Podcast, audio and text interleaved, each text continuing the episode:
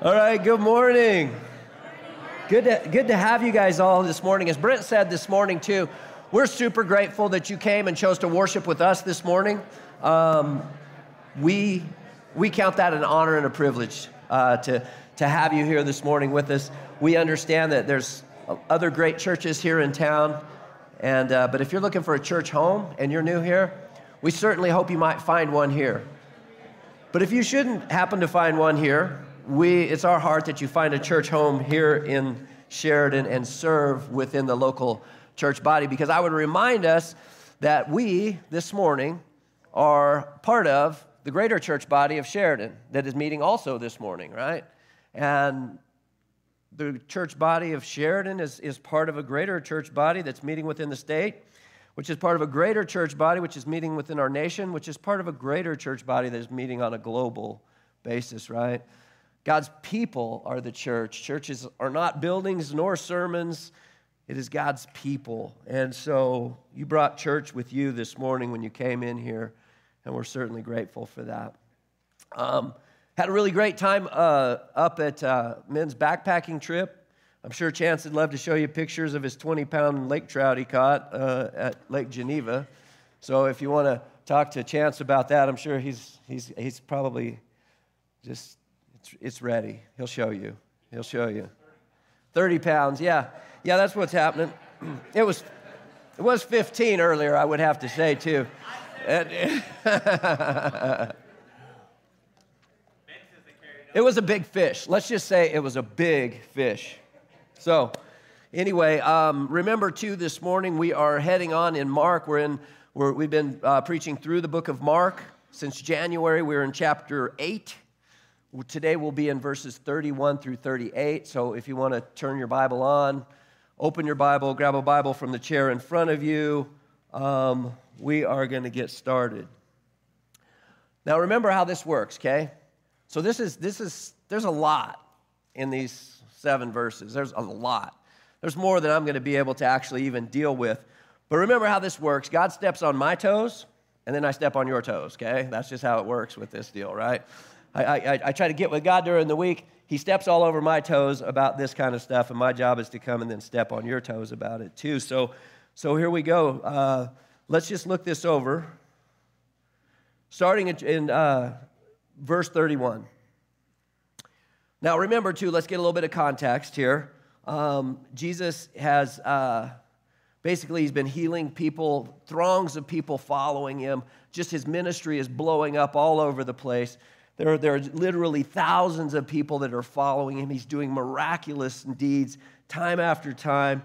He's healing people, and, um, and, and, he's just going through these different villages. And now, as we talked about last week, he, uh, he basically begins to pose the question who do, who do people say that I am? Who does the world say that I am? And, and then ultimately makes it very personal and says, But who do you say that I am? Who does the world say that I am? You know, and we talked about that last, last week. For the disciples, they said, well, you know, some say you're Elijah or one of the prophets raised or John the Baptist. And, and Jesus said, well, who do you say that I am? And, and Peter said, well, you're, you know, you're the Christ. You're the Son of God. And, and, and, so we, we, we, looked at that and talked about that. And, and, so Jesus has now basically shown them who he is. He's, he's identified himself through his works, through his miracles, through all that's going on. And now he begins to He's going to begin to tell them why he's come. He's, he's told them and showed them who he is, and now he's going to begin to reveal to them his mission. Verse 31 And he began to teach them that the Son of Man must suffer many things and be rejected by the elders and the chief priests and the scribes and be killed, and after three days rise again. And he said this plainly. So Jesus basically makes no, uh, no bones about it. He begins to reveal to them that his mission is actually that he has come to die. And, this, is, this is a massive um, struggle for them to, to bring in because remember, many of them, and very, you know, Peter, they're expecting that this Messiah is going to come and that he's going to lead them in a revolt against the Roman people. He's going to purge Israel of the, of, of the Romans and, and, and set them back into their place. Many of the Jews, even today, have taken a lot of Jesus's uh, prophetic words in the Bible about his second coming and had applied it to his first coming. So, Jesus, when he says this, he, he says, the Son of Man. He begins this with this title The Son of Man must suffer many things. And, and, and, so, the Son of Man is a title that comes out of the book of Daniel.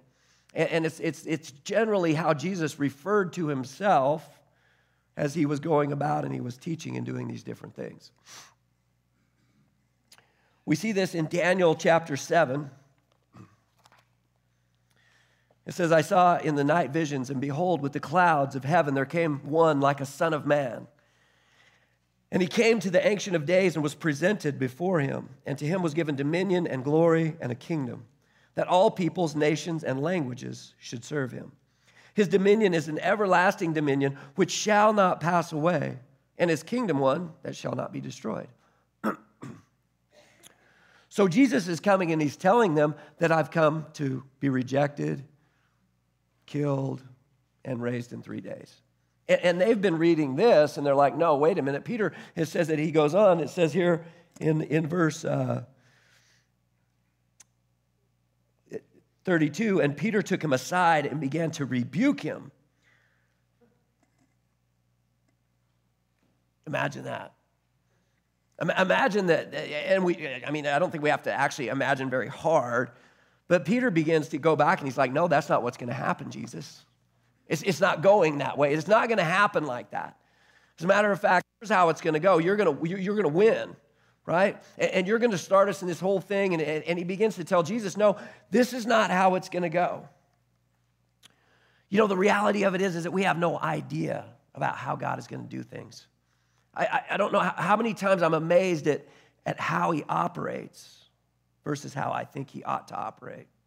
And, and this is a big struggle with us. We, we begin to think that Jesus should, should operate in these ways that make sense to us, or these ways that we've taken some scripture, or the way that we've held on to some scripture at times. And we begin to, to wrestle with Jesus and be like, hey, no, no, it can't go that way. It's got to go this other way. It, it can't happen that way. But you see, God, He reminds us that His ways are higher than our ways, right? Isaiah 55, I want, to just read this really quick to you. It says this.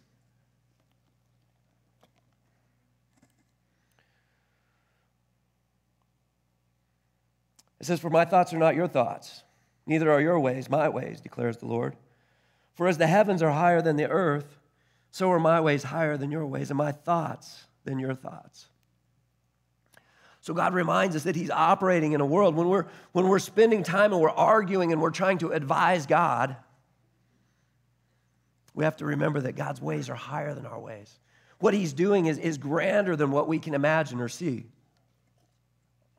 Like we've talked about many times, we, we're looking at this life and we're seeing it as though we're looking at the back of a tapestry and it's just all a mess all of these strings going. Uh, and one day he's going to reveal, he's going to turn that around and he's going to show us the beauty of what he's woven together. And we'll see even how our strings have, have been woven through that tapestry and how it's affected and it's, it's affect the whole of the big picture. But for now, we're in this spot and we're, we're struggling. But I want to I want to back up to the, to the beginning of, of chapter first 55 in Isaiah. And listen, it's the gospel, and it says this It says, Come, everyone who thirsts, come to the waters. And he who has no money, come, buy and eat. Come buy wine and milk without money and without price. Why do you spend your money for that which is not bread, and your labor for that which does not satisfy? Listen diligent to me, diligently to me, and eat what is good, and delight yourselves in rich food. Incline your ear and come to me. Hear that your soul may live and I will make with you an everlasting covenant. My steadfast, sure love for David, behold, I made him a witness to the peoples, a leader and commander for the peoples. Behold, you shall be a nation, and you do not know. And a nation that did not know, you shall, shall run to you because of the Lord your God and of the Holy One of Israel, for he has glorified you. Seek the Lord while he may be found, call upon him while he is near. Let the wicked forsake his way and the unrighteous man his thoughts. And let him return to the Lord, that he may have compassion on him, and to our God, for he will abundantly pardon.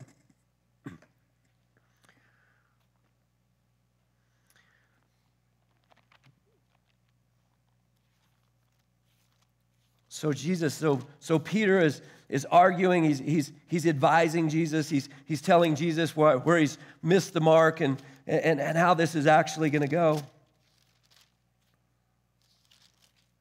And Jesus does this. It says, He says, but turning and seeing his disciples, he rebuked Peter and said, Get behind me, Satan, for you are not setting your mind on the things of God, but the things of man. When it says that he turned, it means it's a term that's similar to the one for repentance, but it's a turning away from something that's immoral. It's a turning away from an immoral action or thought or idea. And, and, and so Jesus turns his back on Peter and, and faces up to his disciples, and, and, and, and he basically says, Get behind me, Satan. What a thing after, after Peter, who has just been told by Jesus, Wow, you got it right. Blessed are you, Simon Barjona, for, for flesh and blood has not revealed this to you, but my Father who is in heaven. You got it. You understand that I'm the Christ. And now he's saying, Get behind me, Satan. For you are not setting your mind on the things of God, but on the things of man. You're seeking your things. You're think, seeking your comfort. You're seeking how you think it should go in the end.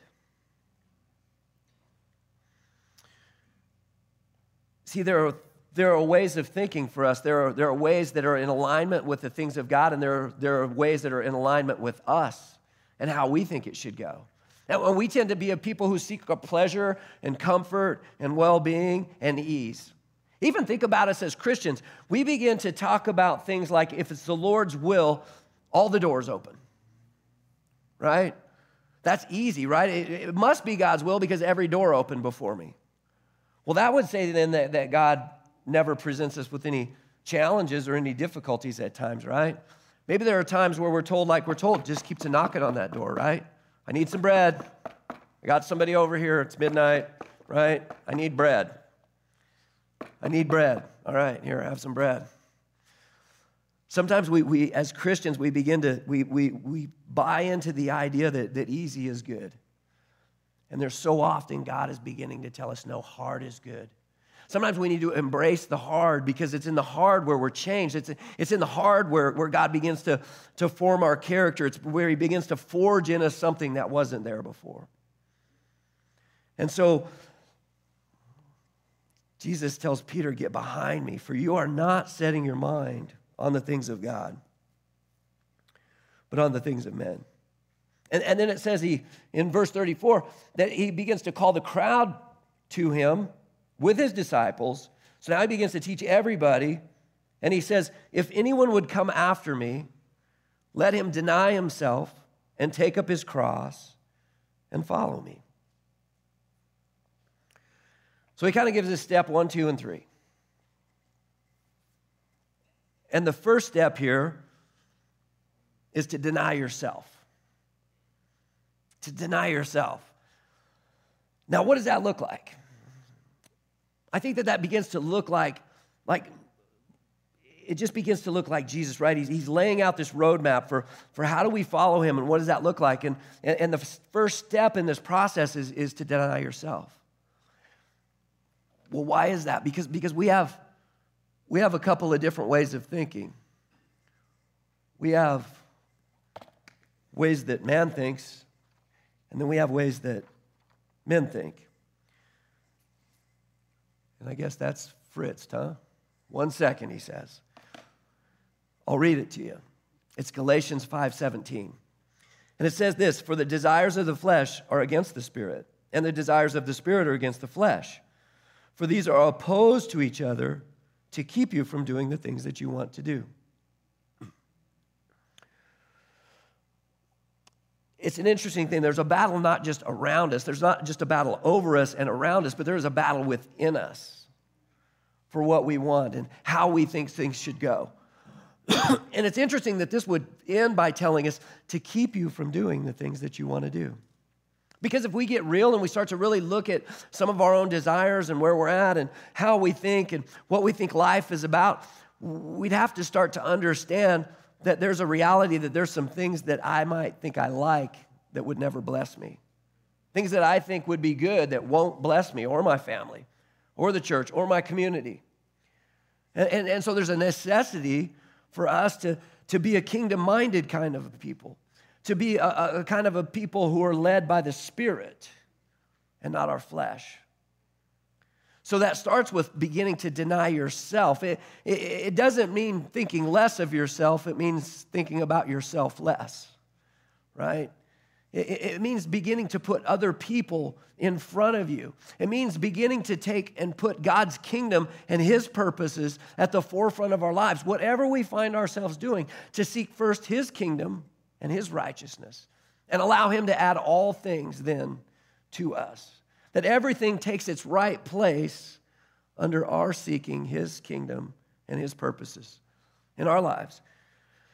So, wherever we're at, whatever we're doing, wherever we go, we should be walking in this. We should be recognizing that, that, that, that, that this isn't about me. It, it's not about me, and it's, it's not about you. It's about God and what God is doing in this world. It's about His greater purposes. It's about these thoughts that He has and these ways that He has that are higher than our ways and higher than our thoughts. It's about recognizing that we're talking about a God who is infinitely capable of working through our series of circumstances and our lives and our struggles and our suffering and our pain and all of this stuff and bringing it into something that's beautiful. Deny yourself, it says. See, Jesus had to deal with this, right? When people were mocking him as he sat on the cross, as he, as he was on the cross dying for you and me, and people are telling him, Why don't you just come down off of that cross? Just come down off of that cross. If you're who you say you are, why don't you save yourself? Right? The parable of the talents, if you think this, think of this. There's there's this, this picture where there's this master and he gives talents to his servants, and one gets five, one gets two, and one gets one. The one who has five goes and invests those and gets five more, and one that has two does the same and gets two more, and the one that has one goes and buries his, right? And, and, the master comes back, and the one that had five, he said, Here, Here's your five and five more. He said, Well done, good and faithful servant. One that had two, here, you gave me two. Here's two more. Well done, good and faithful servant. Wasn't about the numbers, right? The one, though, the one that had went and buried what he had, sees the problem with what he did. He, he said, You wicked servant. You should have at least put it in an account where it would bear interest or something. But what you did is you did this. You went and made sure you were okay because that was his answer. Was hey i just i knew you to be a rough guy and, and i want to just make sure i didn't lose this or anything. Here you go. It's all good. And, and that's an attitude of self-preservation that is offensive to god.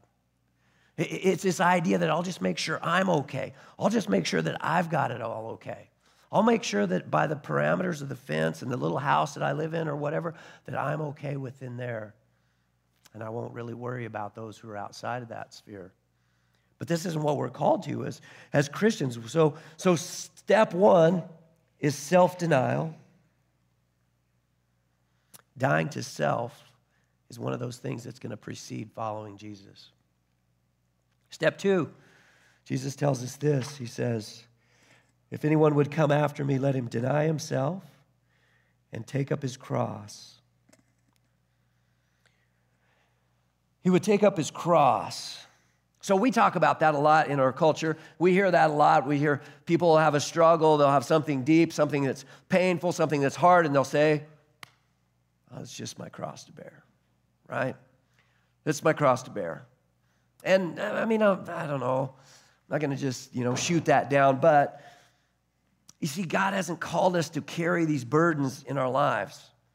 As a matter of fact, something very different from that. He's in, in Matthew 11, he says this He says, Come to me, all who labor and are heavy laden, and I will give you rest. Take my yoke upon you and learn from me, for I am gentle and lowly in heart, and you will find rest for your souls. For my yoke is easy and my burden is light. So sometimes that idea, this idea of, of take up your cross, isn't just this idea that I'm going to bear my own burdens in this life. I'm just going to stack them up and I'm just going to heap them and just walk through this. It's just my cross to bear. No, Jesus has come to bear our burdens. He's the burden bearer. He, he, he's the one who has, who has come to, to give himself on that behalf. And so, so we're to cast all of our cares upon him because he cares for us, right? So, what does this mean to take up your cross? You know, a cross is a really trendy thing today, right? When we look at the cross, we look at it from the other side of the cross and, and we see it as a symbol of, of, of sacrifice, of love, of hope, um, of sacrifice.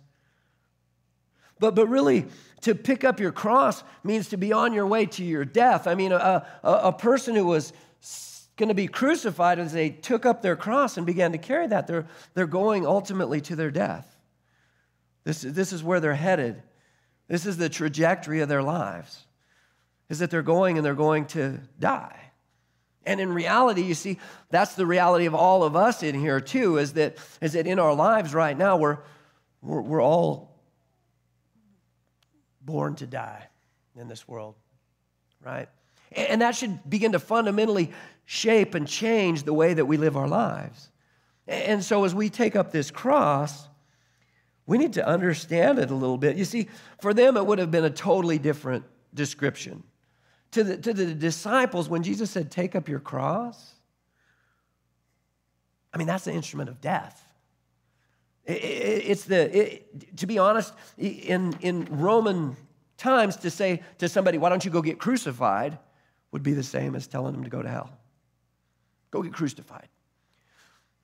And, and the whole thing about the cross was that it was a symbol of shame, it was about disgrace, it was intended to utterly disgrace a human being prior to killing them. Maybe a, a, an analogy or a thought that we could get more of an idea, wrap our heads about what it would mean to them would be to, if I said this go get your hypodermic needle full of a lethal injection dose and come and follow me. Or, or go and take up your electric chair and come and follow me. Or go take up your noose and come and follow me. See, see, this was this idea of the cross wasn't the same. And it was, it was an offense. It was actually even later in the church, before the church, a little bit before they started to actually really even embrace the symbol of the cross. Because what it meant because what it meant in that culture and in that time. 1 Corinthians 1:23 says we preach, we preach Christ crucified, a stumbling block to the Jews and folly to the Gentiles. It was foolishness to everyone around there, the idea of the cross. And so Jesus tells them to take up your cross, and Luke adds this to it. He says, daily. Take up your cross daily and die to yourself. Take up the instrument of, self, of, of death and die to yourself daily. Deny yourself and then die to self. And do that every day. Why? Because there is an old man that lives inside of you and me. It's an old sinful nature. And that sinful nature will do anything to sit on the throne of your heart. It will even emulate a spiritual person to sit on the throne of your heart and to rule and to reign. See, this is the core struggle of humanity. It, it is to live our lives apart from God, to be God ultimately, really, to, to not deny ourselves, to, to actually indulge ourselves, to not die to ourselves, but try to live forever on our own. And so Jesus, he comes and he says, Take up the cross. And then the last part is to follow me. To follow me. Not to just say a prayer once and say everything's good, but to truly become a disciple of Christ, to, to begin to follow him. Luke 14, 27, whoever does not bear his own cross and come after me cannot be my disciple. Can't. Cannot do it unless we're taking these steps, unless we're really beginning to live this out and not just talking about coming to church on Sunday or reading our Bibles a little bit in the morning, but truly taking up our cross and dying to ourselves and becoming followers of Christ. Recognizing that there's a mindset that the world has that is in contradiction to the mindset that I have and the world around me. It's in contradiction to, to what God has for us. And, and so there's this battle that's going on in, inside of you and I. And the big, big question is, is, is what are we feeding? Are we feeding our flesh or are we feeding our spirit? Galatians 6:14, but far be it from me to boast except in the cross of our Lord Jesus, by which the world has been crucified to me and I to the world. What's the, what's the way out of this thing? The way out of this thing is by taking up our cross and recognizing that through the cross, this is the place that I am crucified to the world and the world to me. It's the place where I become a new creation. It's the place where I begin to look at life from a completely different perspective. See, God's word is always challenging us to see life from a different place. As a matter of fact, as we talk about even this whole concept of death, God is actually talking to us about life. He's talking to us not about death, but He's saying if death became your tutor, and if it's a reality for each and every one of us, then that should drastically change the way that we live our lives. It's, it's the whole meaning behind the book of Ecclesiastes is that death becomes a tutor that teaches us how to live. In light of these things, how should I then let, live my life? If, if this is temporal and that's eternal, then what has more significance? What has more meaning? What should my focus be on? Should it be in here or should it be in what's to come? Should I invest into the economy of this world or should I invest into a kingdom economy? Should I live with a worldly mindset or a kingdom mindset? Whatever we do and wherever we go. See, but our problem, my problem, is that I'm selfish. And it's all about this, right? It's about just making sure I'm okay and having more and getting more. And it's this insatiable thing that people are caught up in. And as we get caught up in this, it, it, we're trying to fill these things in this place, and, this, and it just won't ever do it. Just like Ben said this morning, he'll never do it. It's only Jesus that can fill this place in us and really change our lives. Jesus goes on to say this. He says, uh, For what does it profit a man to gain the whole world and yet forfeit his soul? For what can a man give in return for his soul?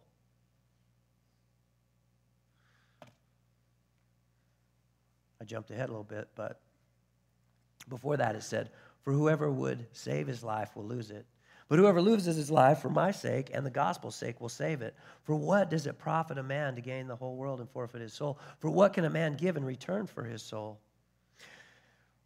See, this is a backwards kingdom. You want to live? It says you got to die, right? That doesn't make sense to us, right? You want to be first, you got to be the last. You want to receive, you have to give. Uh, you want to be the greatest, you have to be the servant of all, right? And we're like, wow, it, doesn't make sense, right? And then so we try to live into this, but we try to live into it, into it through a, a worldly mindset, and we say, okay, Jesus, I'm going to really go out there, I'm going to be a servant, which is, and then that's all fine and good until somebody treats us like a servant, right? And then we're mad, you know, we're done, out of here. Just treated me like a servant. Um, it's a backwards kingdom. And there are two economies in this world. I mean, I mean there's, there's actually one economy to this world, and then there's God's economy. There's a lower and a higher economy. Just as the book of Ecclesiastes talks about, about futility under the sun, it has the idea, or the inference that there's, there's meaning and purpose above the sun. There's a higher calling in our lives. There's, there, there's, a, there's, there's more to this thing. There's two economies. And see, if, if you invest into the economy of this world and you live for the things of this world, then you'll reap out of that economy.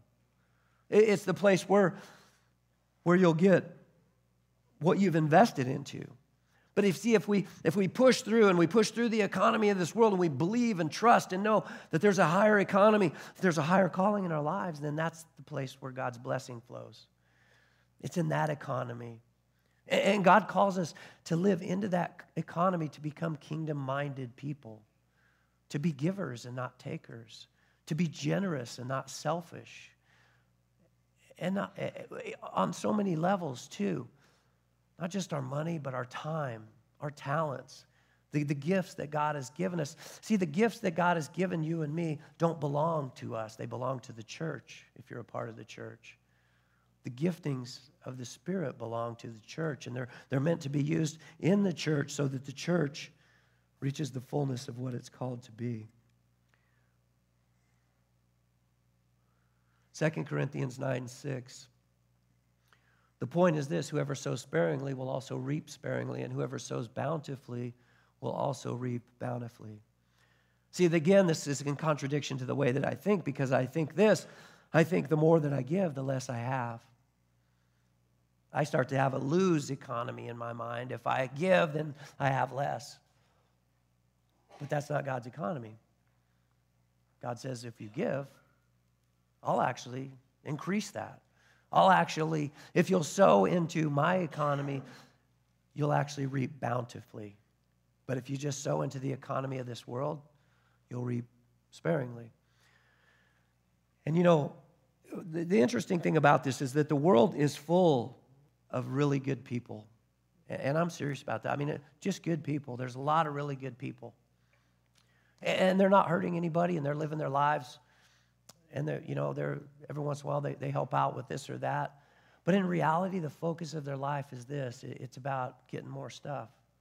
It's about taking more vacations. It's about building bigger houses and driving nicer cars. And that is the focus of everything that, that, that is going on there. And, and, and that's, that's a mindset that's not a kingdom mindset. Now, don't get me wrong. Don't hear me saying that, that there's something wrong with a nice car or a nice home or anything. I'm not saying that. But you see, if that's our pursuit, if that's our thought, if that's everything about where we're going, then your, your mindset is just not a kingdom mindset. It's, it's a worldly mindset. And the reality in what Ecclesiastes, the book of Ecclesiastes, is reminding us is that we are leaving this world. And when we leave this world, we'll leave everything behind. But there is a way and there is an economy to begin to, to send blessings up into a place where no rust will ever touch it, no thief can steal it, right? I don't have to sit like this worrying that I'm going to lose it somehow to rust or moths or thieves. It's safe, right? And it's secure. And, and so this is the thing that we have, to, we have to really wrestle with. See, it's not about our death, it's about how we live. And this is what God is calling us to, is how are you living your life?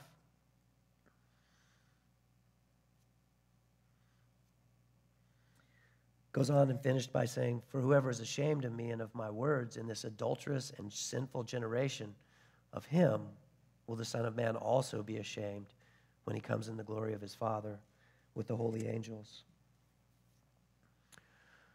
So we win this thing by losing. It's a crazy thing. What else do you win by losing? This game, you win by losing. You see, Jesus' death on the resurrect, or death on the cross, by all outwards appearances, was absolute. It was lose, right? Just lost. Imagine what was going through the disciples' heads at that point. You know, no, we, we thought it was all going to go this other way. But through his higher ways and his higher thoughts, right? His death becomes life to all of us. You see, God is always turning the tables, He's always working out what, ought, what, what seems backwards to us. Oops. Hebrews 12, 2. I fritzed it. Looking to Jesus, the founder and the perfecter of our faith, who for the joy that was set before him endured the cross despising the shame, and is seated at the right hand of the throne of God. I love to be reminded of this. It, it, says that, see, Jesus, he made it not about him. That, that the shame of the cross, he despised it. And why did he despise it? It says that he despised it for the joy that was set before him. And you think, what joy could be set before somebody on the cross? But it's you. You're the joy that was set before him on the cross. Jesus came and he filled the suffering of this world with his love and his presence. And his people, as his people, we're called to do the same. We're called to be a peculiar people, a people who do life differently where it looks different, where people start to go, there's something different about you. One of the big things about the church that's, that's crippling the church and its effectiveness in the world around us is that we look too much like the world. We're doing things like the world does them. We're, we're doing them off of the advice of the world. How we live, what we live for, how we do relationships, how we, uh, how we interact in the world around. All of these things, we're doing it too much like the world. Our marriages, our parenting, all of these things should, should look very different to a believer. How we live our lives should challenge the people out there to say, What is with you? Why do you do that? And then we can be quick with a word of hope that tells them, Ah, you got to know something. There's a higher thing to live for. There's greater plans and purposes. And until you know your identity and who you are and who this God is who's called you and what he's called you for, until we begin to get a greater vision of this, then we'll continue to subject ourselves to this same worldly economy and we'll get the same results that we've been getting. Lord, we just thank you that, uh, that you give us a way that's, that's higher you, your ways are higher. Your thoughts are higher. Lord, may we just not even try to sometimes understand them, but may we just live in the trust that you've called us to. May we just trust you more and more. And, and even sometimes the more bizarre and the more peculiar it gets, Lord, may we just know and trust that, that you're at work and that you're doing something and, and you're doing things in ways that may not make sense to us but that God, that you are working out salvation, you're working out love, you're working out hope in the world around us. Help us, Lord, to, to live in a manner that would reflect that we believe that. That we believe that, that this isn't it, that this temporal realm, this temporal world isn't just all that there is, but there, there's more. So help us, God, to, to live into that higher economy. Help us to invest our time, our treasure, our talents into that higher economy. Help us to seek first your kingdom and your righteousness, Lord, and allow you to add whatever you want to add to our lives. Lord, may we just open our hands, Lord. May we not be tight fisted, a tight fisted people, but may we just open our hands, Lord, and just trust you with all that you've given us. May we just let go and trust and know that, that, God, that you are calling us. May we walk in accordance to your spirit and in accordance to your ways. May we recognize and know that if we want to live our lives, that we have to die to the life that, that we would create, that we would have. But in so doing, that we find the, the purpose and the meaning that you always intended for us.